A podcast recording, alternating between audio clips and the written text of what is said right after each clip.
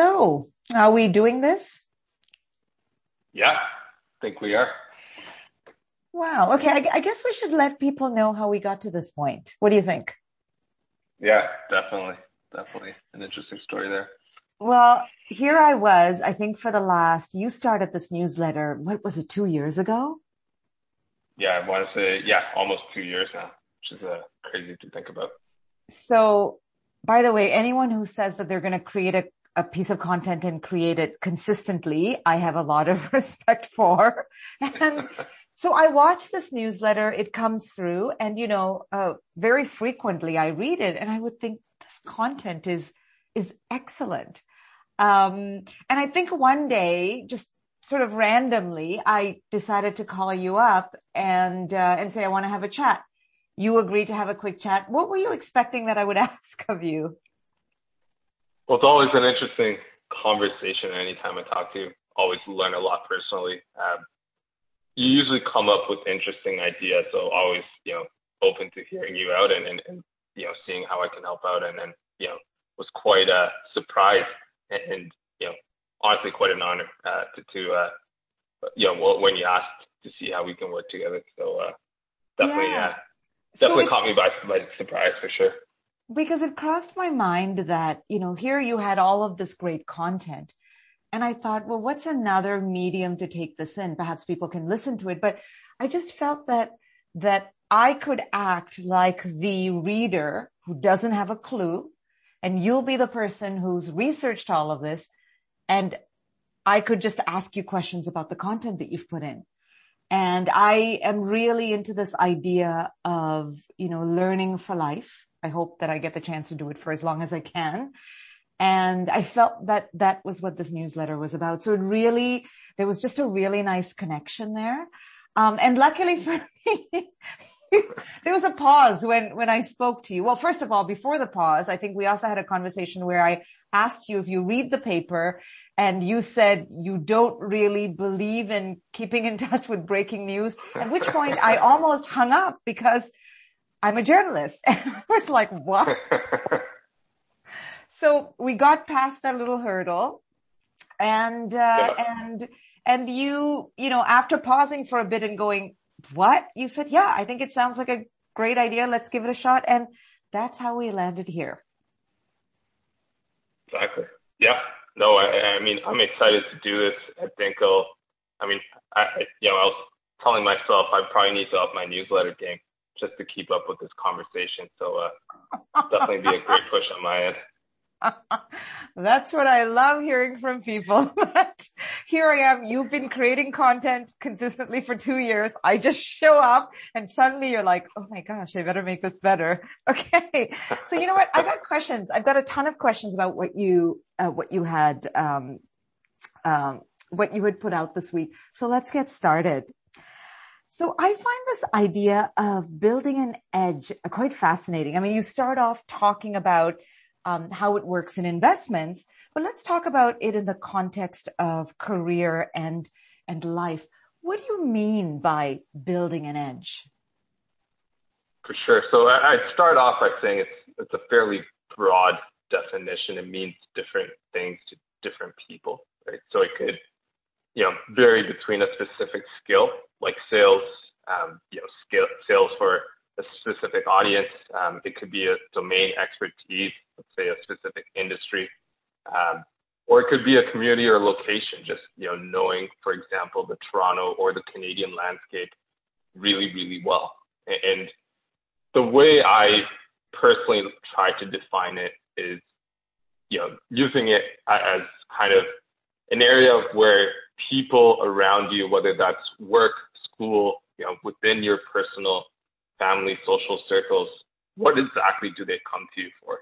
And normally the things that they come to you for are areas where, you know, at least relatively speaking, you may not see it that way, but, you know, people see you as an expert, right? And that is probably the best place to look for when you're trying to, you know, identify or, or perhaps, you know, define what an edge is or what your edge is rather. And the idea is that by sort of identifying, focusing and continuing to, to build that edge, um, you get this advantage. Is that right? Exactly. I, I mean, you, you don't, you don't, you may not even be intentionally thinking about it that way. It may have been happenstance, but a lot of times, you know, after you're spending a lot of time doing one specific thing, you know, let's take yourself and journalism as an example, that becomes your edge over time and the skills underlying that, you know, build up your edge. And, you know, from that, a lot of opportunities, a lot of adjacencies can emerge, right? And that, that's unique, at least relative to the people around you. What's interesting because it's actually very uh, different strategy from what I see uh, quite a few people doing where people, you know, have a main thing and they have multiple side hustles going on. Um, there's a video that you share in the newsletter with thoughts along the same line. It's by David Perell and it's on the, uh, he, he goes into it. It's done very clearly on how to create your personal monopoly. What is your sense for how people can identify um, that edge or personal monopoly? I think you got to dig deep.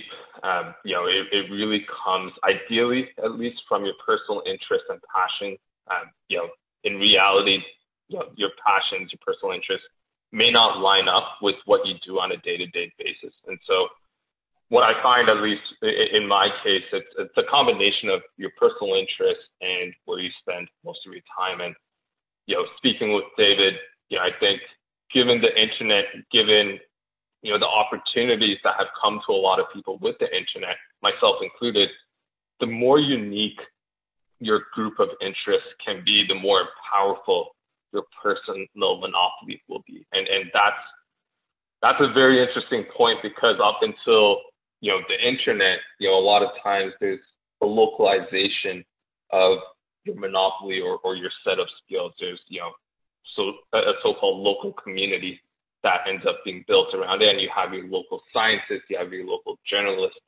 Um, with the internet, your personal monopoly can be incredibly unique, right? And, you know, on a day-to-day basis, I'm an investor on, uh, you know, but I also like to read and I like to write. And so I, you know, I, I am an author, um, to some extent. And, and so, you know, that's a unique combination against, you know, relative to the community that I'm in. Mm. Now you link to entrepreneur Ajay Vasantharajah's piece on this. Uh, he's titled it "Why Increasing Bet Size is an Investing Superpower," and it's what inspired you to to look at this idea. Uh, he talks of seeking an edge and then doubling down on that edge. What does he mean?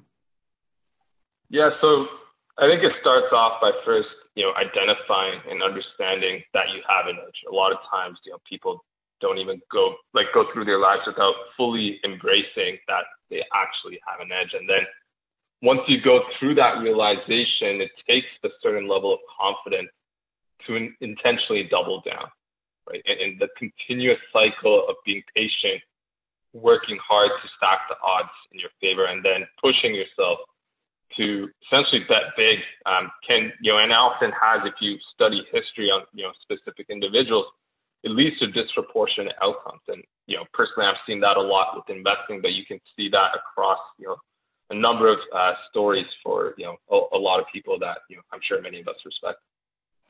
Now, the idea, the idea of doubling down um, in one area sounds scary, and I think this is why people have all of these multiple things on the go. You know, most of us want to have a, a few eggs in the basket to to protect ourselves, spread the risk a little. Uh, what do you make of that worry? It's a bit ironic in my mind, at, at least thinking about it a bit more recently. I think, you know, what you explained um, comes with the problem of diversification. And I frame diversification potentially as a problem because people tend to justify diversification as a way of being risk averse. And I don't necessarily buy into that theory. I think a lot of times people, at least let's take investing as an example, spread the risk by putting a few eggs in areas where they really have no business being. Right? And so oftentimes in the process of diversification, you're increasing the unknown risk factor versus embracing the known risks in the areas that you have an edge and, and, and really doubling down on that. So yes, you know, you're concentrated in some respects, but you know, you, you also have a very strong understanding of that area and therefore your unknown risk is also kept at a relative minimum, which I think uh, is fairly risk averse in some ways. Well, the, the other reason that people tend to pick up a lot of things is, uh, and, you know, they don't focus in on one thing, but have a bunch of things that they do is the idea, uh, there's an allure to, to new ideas and new projects and new things.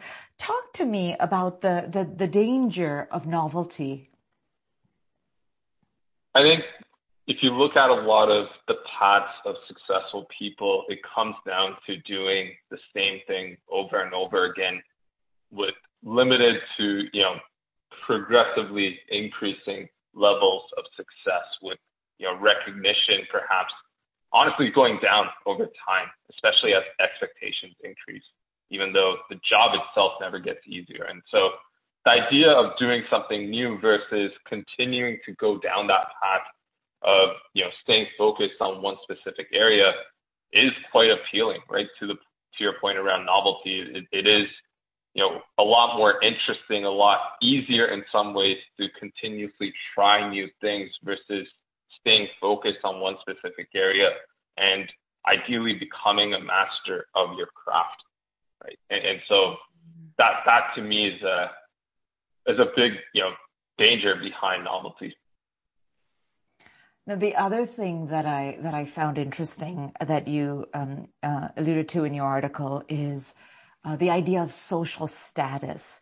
Uh, that social status um, and our awareness of of social status uh, can be a problem. Talk to me about that. Yeah, I mean, it comes down to the reasons as to why you may or may not be, you know, having a so-called concentrated bet or perhaps, you know, doubling down, right?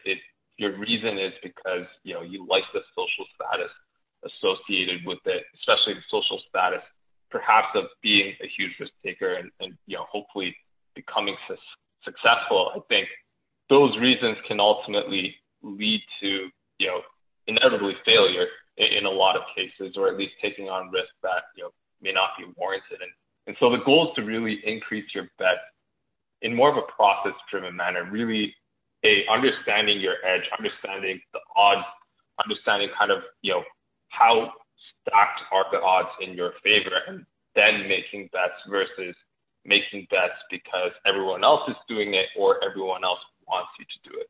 And so in investing, it's quite common to see, you know, a lot of successful investors, for example, move on and chase larger deals, you know, across multiple asset classes versus staying focused on smaller deals and perfecting that process, bringing it down to a science. It's a lot more alluring, a lot more, uh, a lot more credit comes with going after the larger whale, so to speak. And, and, you know, part of that is the social status that comes with it. It's interesting. Are there other people that that come to mind, um, sort of sort of big names that you can think of that you think do this really well?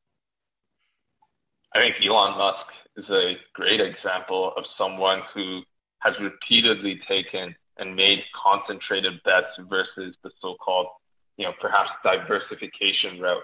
And, and you know, that, that's paid off phenomenally well for him. Obviously, he, he's very talented person, but the fact that he kind of takes everything that he has, perhaps spreads it across maybe, you know, three to five things at most. But early on, if you look at his path, he kind of took everything that he made from PayPal, put it into Tesla, and then, you know, took that or took the vast majority of that, kind of helped build SpaceX. So it's a very, you know, concentrated bet each time, and that's allowed him to, uh, you know, bring on some, you know, incredible outcomes, not just for himself, but for a lot of people around him. It's interesting because, you know, that's funny that you say Elon Musk because I, I sometimes feel that I don't know how he, how he manages to keep his day to 24 hours because he, his hand is in so many things and they're all so uniquely innovative that, that it's interesting that you, that you picked his name. So, so let me ask you this. Um, so we're chatting, we're doing this. Uh, is this making a concentrated bet? I, I wouldn't get us ahead of ourselves just yet. It's you know, only our first episode. I think uh, there's a bit more time before we call it a concentrated bet. Fair enough. Okay, you put me in my place. Brilliant. Um, thank you, and uh, can't wait to chat again next week. Absolutely. Definitely excited for this. Okay.